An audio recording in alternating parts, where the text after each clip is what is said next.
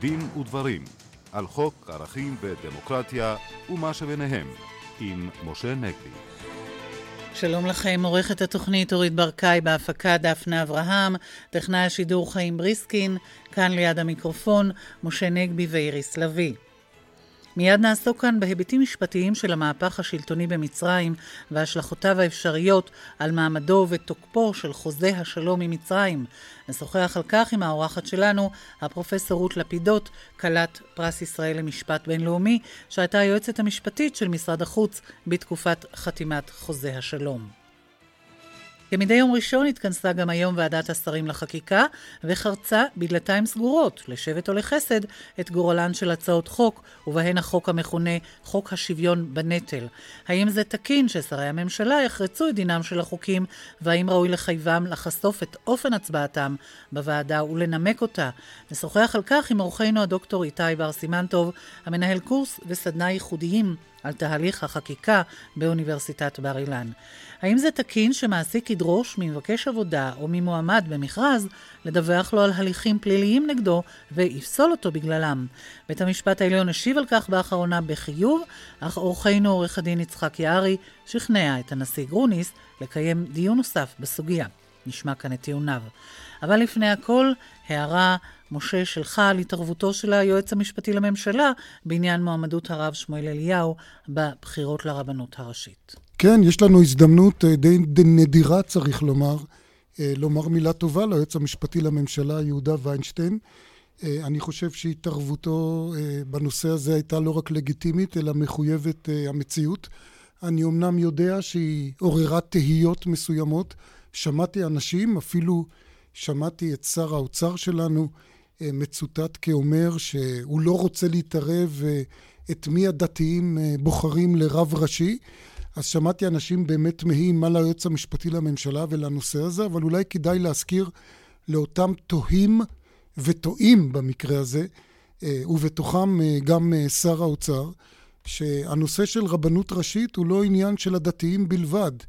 הרבנות הראשית היא קודם כל גוף שמוחזק על ידי מדינת ישראל, כלומר כולנו, אפילו לא רק היהודים, כל אזרחי מדינת ישראל משלמים את משכורותיהם של הרבנים הראשיים, של מועצת הרבנות הראשית, ואגב, גם של רבני הערים. אבל מה שלא פחות חשוב, לרבנים הראשיים יש סמכויות אה, מרחיקות לכת אה, וחשובות שמשפיעות על הזכויות של כל אזרח יהודי במדינה, בין אם הוא דתי אורתודוקסי, בין אם הוא דתי רפורמי או בכל זרם דתי אחר, ובין אם הוא חילוני. וזאת משום שכידוע במדינת ישראל אין הפרדה בין דת ומדינה, לרבנות הראשית יש מונופול על אספקת שירותי הדת ליהודים, ויש דברים שכל אזרח יהודי, גם אם הוא לא דתי, חייב לעשות אה, בצורה דתית. כמובן, הנושא הבולט ביותר זה נושא הנישואין והגירושין, ודיברנו כאן על כך אה, לא מעט. למשל, אה, הרבנות הראשית היא המחליטה מי מוסמך לקיים טקס נישואין, איזה רב כשר לעשות את זה, איזה רב אה, לא כשר לעשות את זה. אה, וזה כמובן מה שמונע, נאמר, אה, מרבנים רפורמים או רבנים קונסרבטיביים אה, לקיים טקסי נישואין.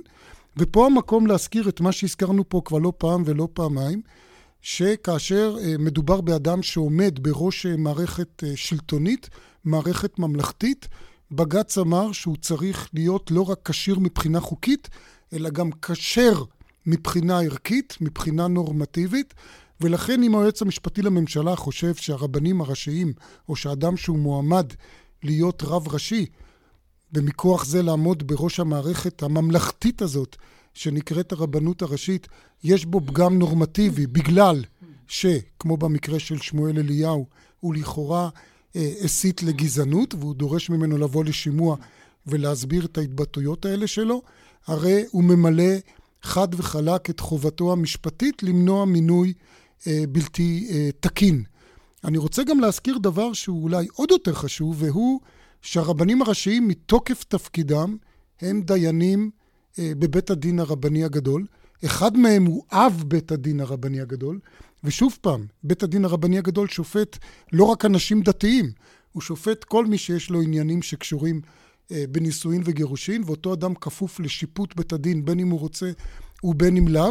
ובוודאי שחיוני שבעתיים שדיין בבית דין של המדינה יהיה נקי מבחינה נורמטיבית ומחשד אפילו אה, בגזענות או בהסתה אה, לגזענות. אני רוצה להזכיר שבשעתו בג"ץ הדיח למעשה את אה, הרב עובדיה יוסף מתפקידו בבית הדין הרבני הגדול בגלל שהוא טען, קבע בעקבות עתירה שלמי שהיה אז חבר הכנסת יאיר צבן, הוא קבע שהוא לא התנהג בצורה הנורמטיבית שנדרשת מדיין בבית דין של מדינת ישראל.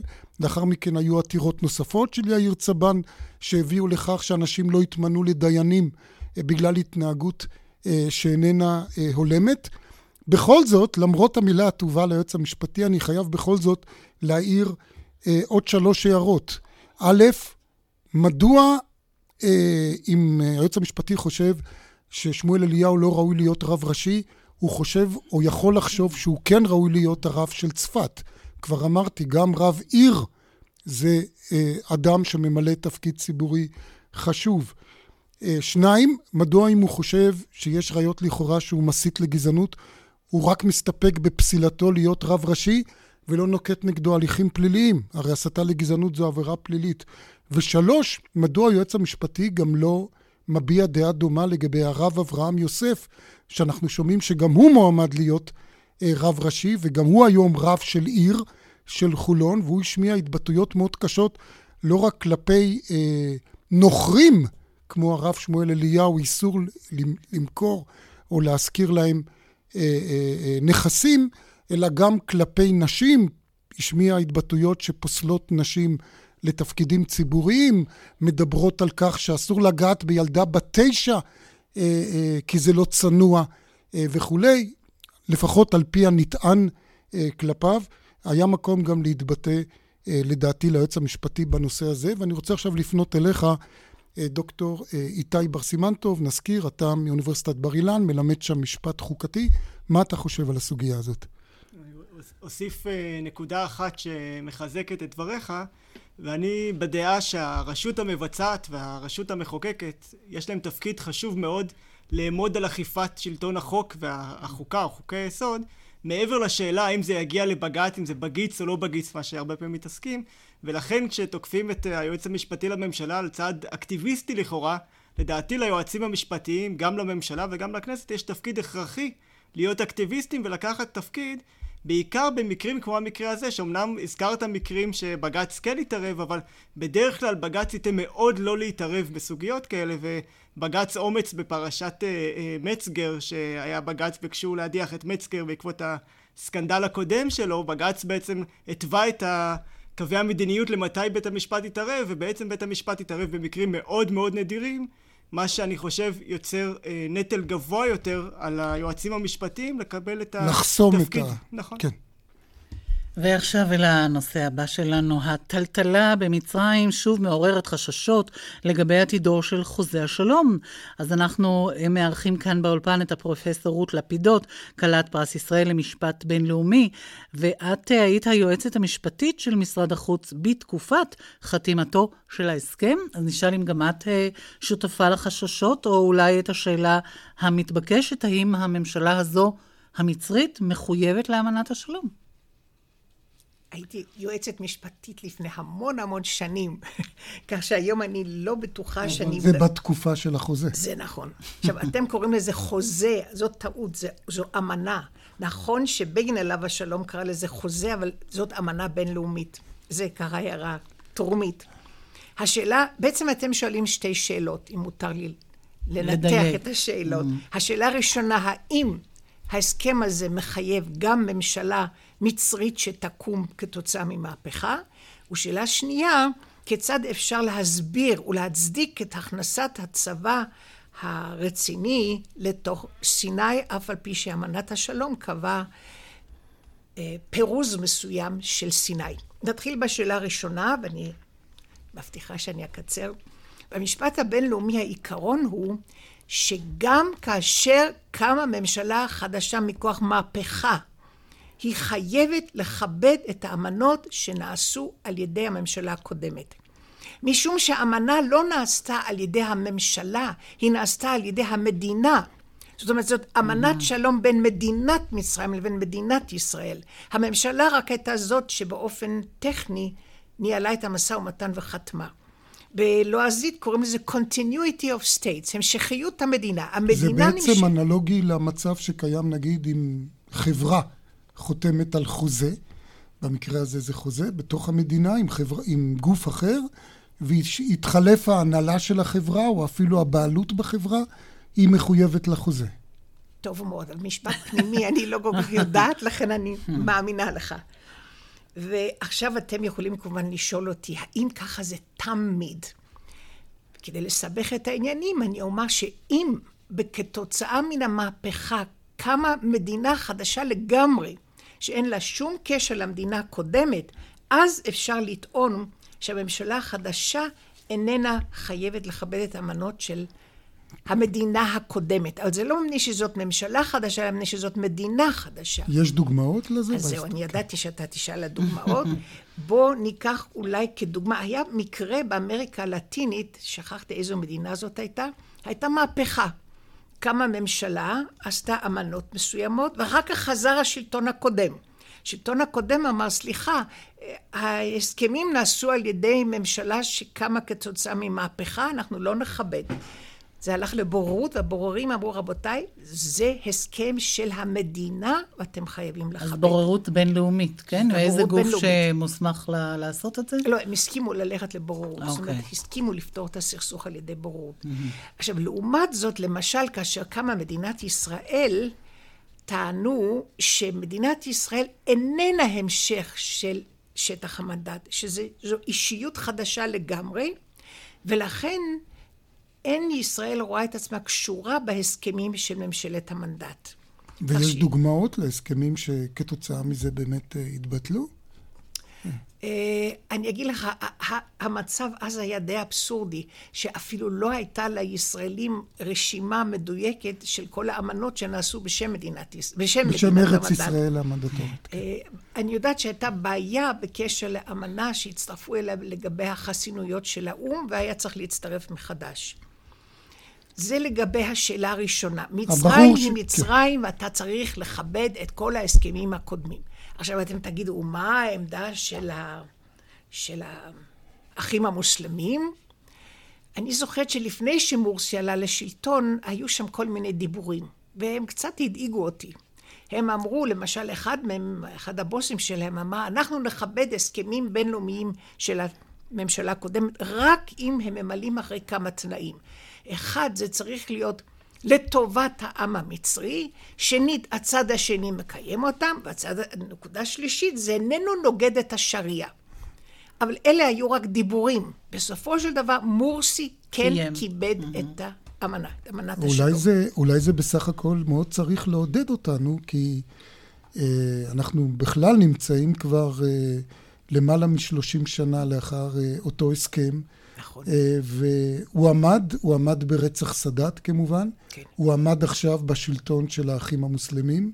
אה, כפי שציינת, נשמעים אפילו טענות שבמובנים מסוימים מורסי, אולי בנושא שיתוף הפעולה הביטחוני אה, בגבול עם עזה, אולי אפילו שמר על ההסכם יותר טוב משלטון מובארק. אז מסתבר שדווקא אצלנו המשפט הבינלאומי מתקיים. כן, אני אגיד לך, אני מסכימה איתך, אבל יחד עם זאת צריך גם לזכור שזה גם כדאי למצרים. ברור. כך שאשליות אין לי. עכשיו, השאלה השנייה שאתם עוררתם, היא השאלה של הכוחות. באמנת השלום כתוב שיש פירוז חלקי, לא, חל, לא פירוז מלא, limitation of forces זה נקרא, מתעלת סואץ ועד הגבול הבינלאומי, ואפילו מעבר לזה, בתוך שטח ישראל גם כן יש קטע קטן שהוא מפורז. ואיך, מה, מה קורה עכשיו שכל הצבא המצרי הגדול הזה והרב נכנס לתוך סיני? השאלה התעוררה בעצם כבר באלף, בשנת 2005, כאשר צה"ל עזב את אה, רצועת עזה. אמרו המצרים, אתם מרשים לנו לפי אמנת השלום להחזיק על יד הגבול הזה רק כוחות משטרה עם נשק קל. וזה לא מספיק כדי לשמור על מה שאז נקרא... אה, ציר פילדלפי. בדיוק, ציר פילדלפיה. אני לא יודעת מדוע נקרא ככה, אבל אין דבר. ולכן נעשה הסכם שמותר להם להכניס 750 אה, שוטרי מג"ב שלהם. עם נשק וכולי וכולי, ונאמר בדיוק מה הם רשאים לעשות, ולא רק שנקבע מה הם רשאים לעשות, אלא גם שהכוח הרב-לאומי שנמצא בסיני יפקח עליהם. ואז התעוררה השאלה המשפטית. כיצד אנחנו צריכים לפעול כדי שהדבר הזה יהיה חוקי? מפני שבאמנת השלום כתוב שאתה לא רשאי לעשות הסכמים שמנוגדים לאמנה, ואם יש ניגוד בין האמנה לבין איזשהו הסכם אחר, אתה צריך לכבד את האמנה. Mm-hmm. אבל יחד עם זאת, יש סעיף שאומר בהסכמה הדדית אפשר לשנות את סדרי הביטחון. אז היו פה כל מיני השקפות. השקפה אחת אמרה, מספיק שהמפקדים הצבאיים יסתדרו ביניהם. השקפה שנייה הייתה צריך לעשות הסכם רשמי, אבל מספיק שהממשלה תעשה את זה. השקפה שלישית הייתה, זה הסכם שמשנה את אמנת השלום, אשר זכתה להסכמת הכנסת, לכן גם פה אנחנו דורשים דיון בכנסת. נדמה לי שיובל שטייניץ, שהיה אז יו"ר ועדת החוץ והביטחון, נכון, הוא נכון, זה שדרש נכון. להביא את זה לכנסת. גם הייתה אז פנייה לבג"ץ. ובסופו של דבר באמת נעשתה אמנה. זאת אומרת, הכנסת אישרה את ההסכם הזה, הוא נכנס לתוקף אה, עם כל הכבוד. אבל עכשיו, נדמה לי שעכשיו הכניסו כוחות שריון. הרבה יותר. ולא, אני, זה לא הובא לכנסת כן. בכלל. זה נכון. אז מה שאני רציתי לומר לכם, ההסכם ההוא נעשה מאוד בזהירות, זה נקרא agreed arrangements, אפילו לא נקרא הסכם, agreed arrangements. הסכם מוסכם. סידורים מוסכמים. סידורים מוסכמים. כדי שלא יגידו שזה סותר את אמנת השלום. ושם מצאתי סעיף מספרו 12, ששם כתוב, הצדדים רשאים להסכים להרחיב את הסמכויות של הכוח הזה, הן מבחינת ה scope, ההיקף, וגם מבחינת ה characteristics, וגם מבחינת השטח ששם זה חל. אני חושבת שכנראה הסעיף הזה הוא הבסיס לכך שהיום בהסכמה הדדית בין המפקדים ואולי בין הממשלות נכנס עוד צבא מצרי. זה אולי התירוץ היחיד שאפשר למצוא.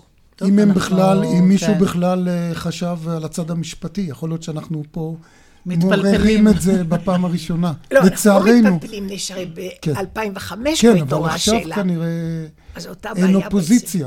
נכון. אבל, אבל, אבל אה, אני, אני רוצה... אה, אה, לשאול אותך שאלה שבאמת מתחברת לעניין הזה של, אה, של ציר פילדלפי, כי בעצם גם עכשיו, במידה רבה, הנושא הזה של ביטחון הגבול בין עזה לסיני, זה מה שעומד במוקד.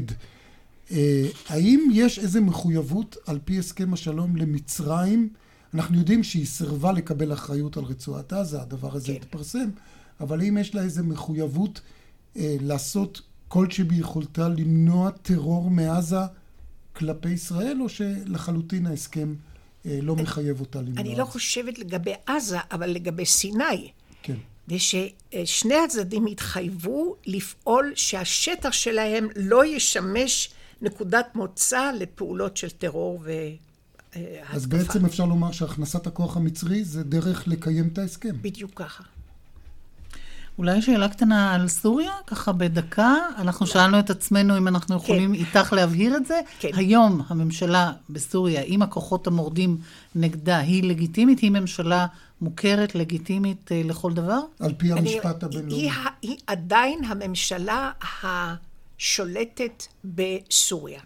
אבל אם את תשאלי אותי מה המעמד של המורדים, של המורדים הייתי אומרת, יש להם מעמד של מה שנקרא בליג'רנס של אה, לוחמים, דהיינו, כאשר יש הפיכה או מהפכה, whatever you want to call it, אמ, והלוחמים החדשים שולטים בשטח מסוים ויש להם כוח מסוים, אתה יכול להכיר בהם כצד לוחם. זאת אומרת. יש ממשלה מרכזית שעדיין קיימת, והלוחמים האלה יש להם מעמד של לוחמים, ואם אתה נותן להם את המעמד הזה, אז חלים דיני המלחמה ודיני הניטרליות. ברור. טוב, אנחנו עוד מן הסתם נשאל אותך עוד הרבה שאלות גם בעתיד על אזורנו כאן. תודה רבה לך, פרופ' רות לפידות. לבריאות. אנחנו נצא להפסקת פרסומת, עדכון חדשות, ונחזור כאן בדין ודברים.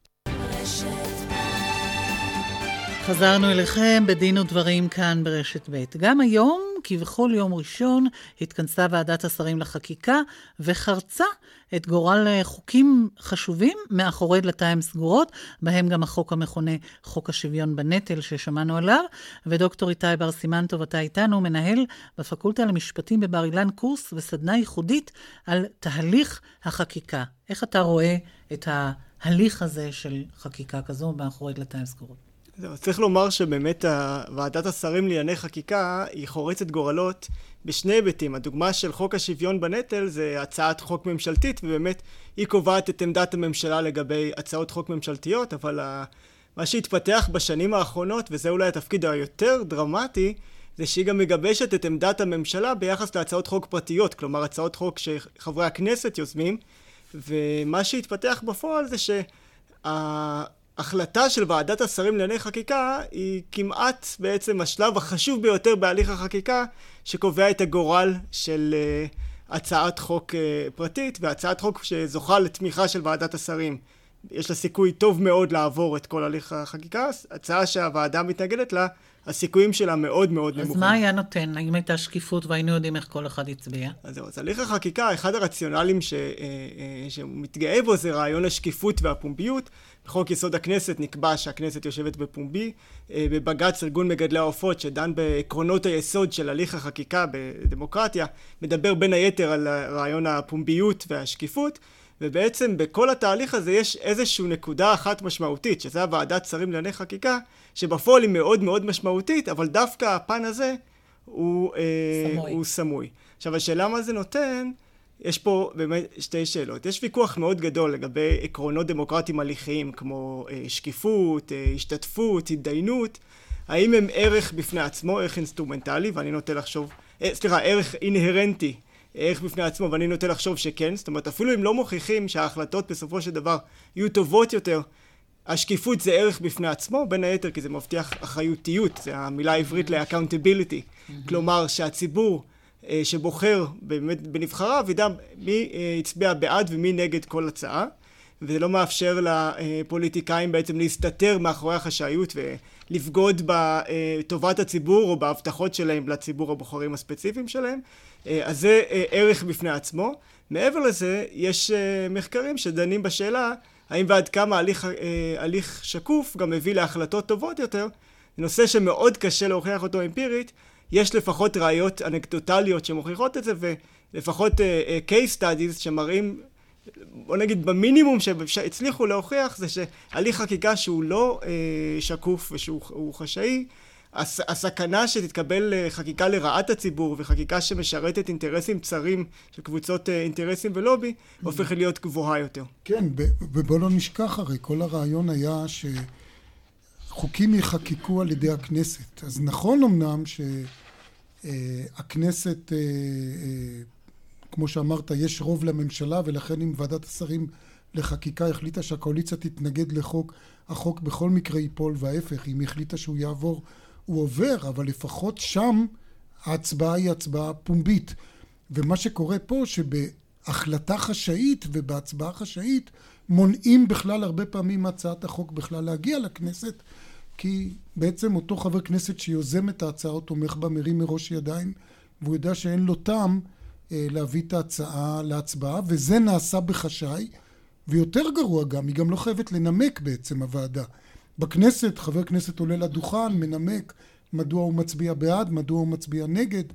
פה זה גם, אין נימוקים, גם זה נראה לי פגום מבחינה דמוקרטית. נכון מאוד. אחת הפשרות האפשריות, שגם אה, ציפי לבני, שרת המשפטים, הציעה, זה אולי שלא יהיה תמלול מלא, אבל לפחות יהיה את עמדות השרים השונים ואת ההנמקה לעמדה לפחות המשותפת של הוועדה בסופו של דבר, כיום זה לגמרי חסר. אנחנו בסך הכל מקבלים הודעה, הוועדה החליטה שהממשלה תומכת או לא תומכת. עכשיו הדבר האירוני הוא שהיו הרבה מאוד הצעות חוק פרטיות. לדעתי, האחרונה שהסתכלתי, אולי כבר הגיעו לכעשר הצעות חוק פרטיות שרצו לשנות את חוק הממשלה כדי שיהיה באמת אה, חובת שקיפות. באופן לא מפתיע, ועדת השרים לענייני חקיקה התנגדה. לא רצתה לך נכון, להחליט על עצמה. ובאופן לא מפתיע, כל הצעות החוק האלה לא הגיעו לשום מקום, באמת. אין מנגנון שמנטרל אגב את זה? אה, את זה שהוועדה תחליט על עצמה? היית חושב שאולי יש מקום ללכת לבג"ץ אה, נגד הסירוב הזה של הוועדה, או שאין סיכוי שבג"ץ... אז זהו, אז זו שאלה טובה. אחד הדברים המעניינים שקרו עכשיו זה ששרת המשפטים מיוזמתה באמת רצתה להביא לשקיפות, ועל כך באמת מגיע לה הרבה מאוד קרדיט, אבל uh, כמו שוודאי ראיתם, היה נוצר סכסוך בינה לבין uh, נציגים אחרים בוועדה שכנראה לא היו מרוצים מזה, והפעילו את מזכיר הממשלה שטען שתקנון הממשלה לא מאפשר לוועדה להחליט על נושא בעצמה, אם לענות לשאלה שלך מי יכול להחליט, והתשובה mm-hmm. הייתה שרק הממשלה כגוף שלם יכול להחליט, ודווקא בממשלה נראה שהיה אה, רוב נגד שקיפות.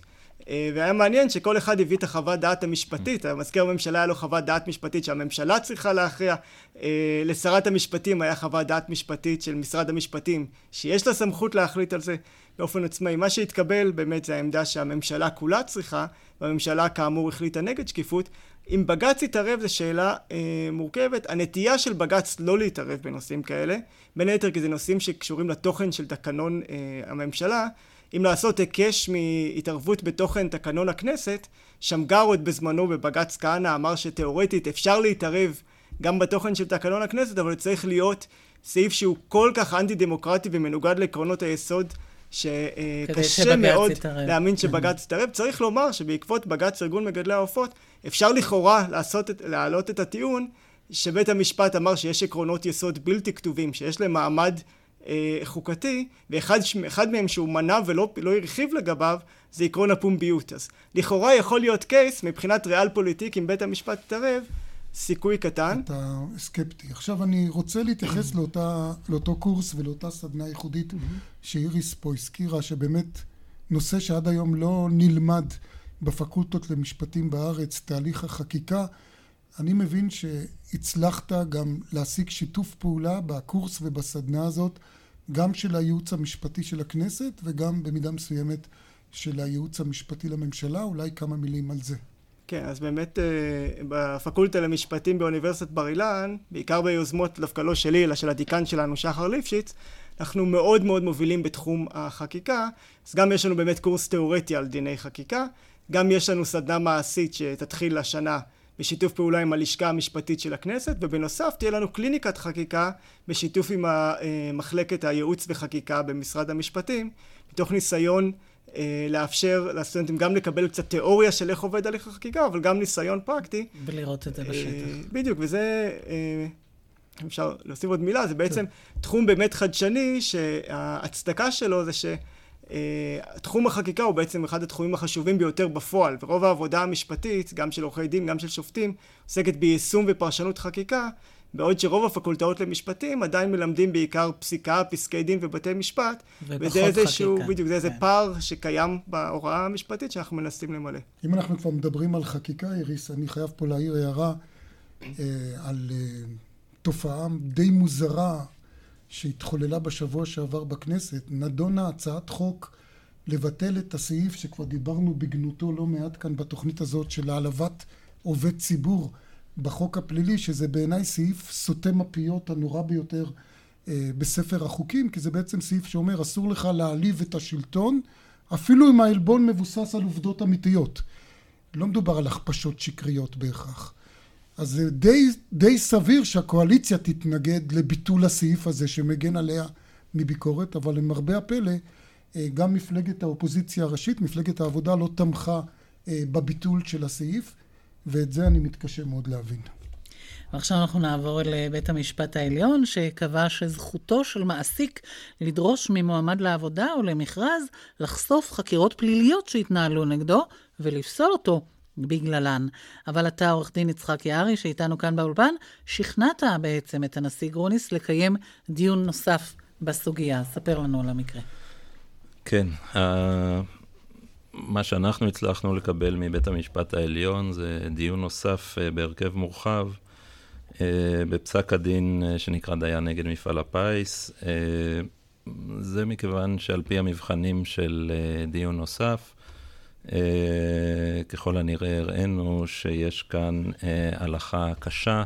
הלכה שסותרת הלכה קודמת. כלומר, אותו דיין בא למפעל הפיס, רצה להיות מה, הלך למכרז כלשהו? הוא ניגש למכרז של תפקיד של משווק אזורי. באחד הקריטריונים של אותו מכרז היה יושר ומהימנות, בעיניי קריטריון שלא צריך לכתוב אותו. ו... אתה אומר הוא מובן מאליו. הוא מובן מאליו, ודאי. דיין התבקש, המועמדים התבקשו למלא בתצהיר פרטים הן על הרשעות פליליות שיש להם, הן על חקירות תלויות ועומדות. ודיין ציין שיש כנגדו תיק חקירה פתוח בעניין של תיווך לשוחד. שאגב, בינתיים נסגר. בהחלט, התיק הזה נסגר זמן קצר אחרי שהמכרז הוכרע כנגדו של מר דיין. ועדת המכרזים בעצם פסלה אותו על אותו קריטריון של יושר ומהימנות בגלל אותה חקירה תלויה ועומדת. אולי כדאי להדגיש, עורך דין יערי, אני חושב שחשוב להדגיש שהחוק בעצם אוסר על מפעל הפיס ועל רוב המעסיקים ללכת למרשם הפלילי בעצמם ולבדוק אם מועמד יש נגדו חקירה כזו או אחרת או רישום פלילי כזה או אחר. אבל פה בעצם עקפו את האיסור הזה ואמרו לעובד עצמו אם אתה רוצה להיות עובד שלנו תביא לנו אתה את, ה, את העבר הפלילי או החקירות נגדך שהם אפילו לא עבר פלילי ולמרבה ההפתעה, בית המשפט סמך את ידו על העניין הזה, וזה בעצם מה שהביא אותך לבקשה לדיון נוסף. נכון מאוד. זה בעצם לב העתירה שלנו. המרשם הפלילי הוא חסוי על פי חוק, אלא אם כן אתה אחד הגופים שרשאי לקבל ממנו מידע. יש גופים שרשאים לקבל ישירות מן המרשם הפלילי, יש גופים שרשאים לקבל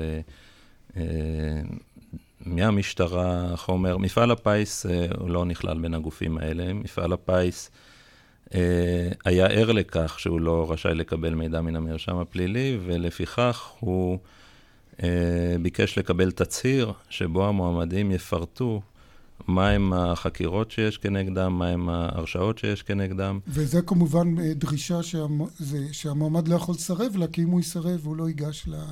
כמובן. מצד לא... שני, איך יכול בכל זאת אה, מעסיק לוודא שעומד מולו אדם ישר, שאין לו הרשאות, שהוא אה, בכל זאת נותן לו להיכנס למקום עבודתו?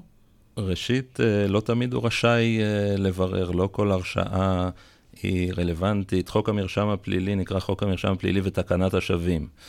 אה, רוצים לאפשר לפתוח דף חדש. בוודאי, יש אנשים שהורשעו, שילמו את אה, חובם לחברה ומעוניינים לפתוח דף חדש.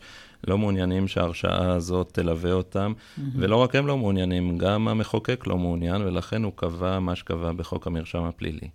במקרה שלנו, אה, מדובר במקרה קיצוני הרבה יותר, מכיוון שהבן אדם לא הורשע מעולם. לא רק שהוא לא הורשע, לא הוגש נגדו כתב אישום. הייתה לא רק חקירה. לא רק שלא הוגש נגדו כתב אישום, אה, המשטרה המליצה לסגור את התיק כנגדו. אה, ועל על דבר כזה, הוא בעצם הוכתר כלא ישר ולא מהימן. אה, בעינינו זה, זה מקרה מאוד קשה. אתה הזכרת פה בתחילת התוכנית את הרב אליהו, שמוזמן עכשיו לשימוע. על אה, התבטאויות גזעניות שכולם שמעו אותן. והוא לא... אגב, נפ... נגדו היו חקירות. היו חקירות, היו התבטאויות. היה אפילו, נדמה לי, כתב אישום שהוקפא כנגד זה שהוא התנצל בזמנו. כן, והוא מוזמן לשימוע על מנת שהוא יוכל להציג את עמדתו. הלקוח שלי מעולם לא הוזמן לשום מקום, הוא פשוט, אה, אה, על סמך העובדה, אך ורק העובדה שיש כנגדו תיק חקירה פתוח, אה, נפסל ממכרז, אה, בזה הוא הפסיד את ההזדמנות אה, לקבל סכומי כסף כן. מאוד גדולים, סכומי כסף ששום קנס פלילי לא מתקרב אליהם. אז יתקיים דיון נוסף? אז יתקיים דיון נוסף בדצמבר בהרכב של שבעה שופטים. אני מבין שהאגודה לזכויות האזרח תומכת גם ב... האגודה לזכויות שלך. האזרח בהחלט ביקשה להצטרף כידיד בית משפט. הבקשה שלהם תלויה ועומדת. היועץ המשפטי לממשלה, גם הוא אמור uh, לתת את uh, עמדתו בהמשך בעניין הזה. אנחנו מאוד מודים לך, ואנחנו סיימנו כאן. עד כאן uh, תוכניתנו להיום. תודה לאורחנו, הפרופסור רות לפידות, הדוקטור איתי בר סימנטו, ולך עורך דין יצחק יערי. עורכת התוכנית אורית ברקאי, המפיקה דפנה אברהם, הטכנאי אילן אזולאי. באולפן היינו משה נגבי ואיריס לביא. ניתן להאזין לנו באתר רשת ב' באינטרנט. נשוב בשידור חי של דין ודברים מיום ראשון הבא אחרי חדשות שבע, אחרינו מהדורת מבט מהערוץ הראשון. ערב טוב.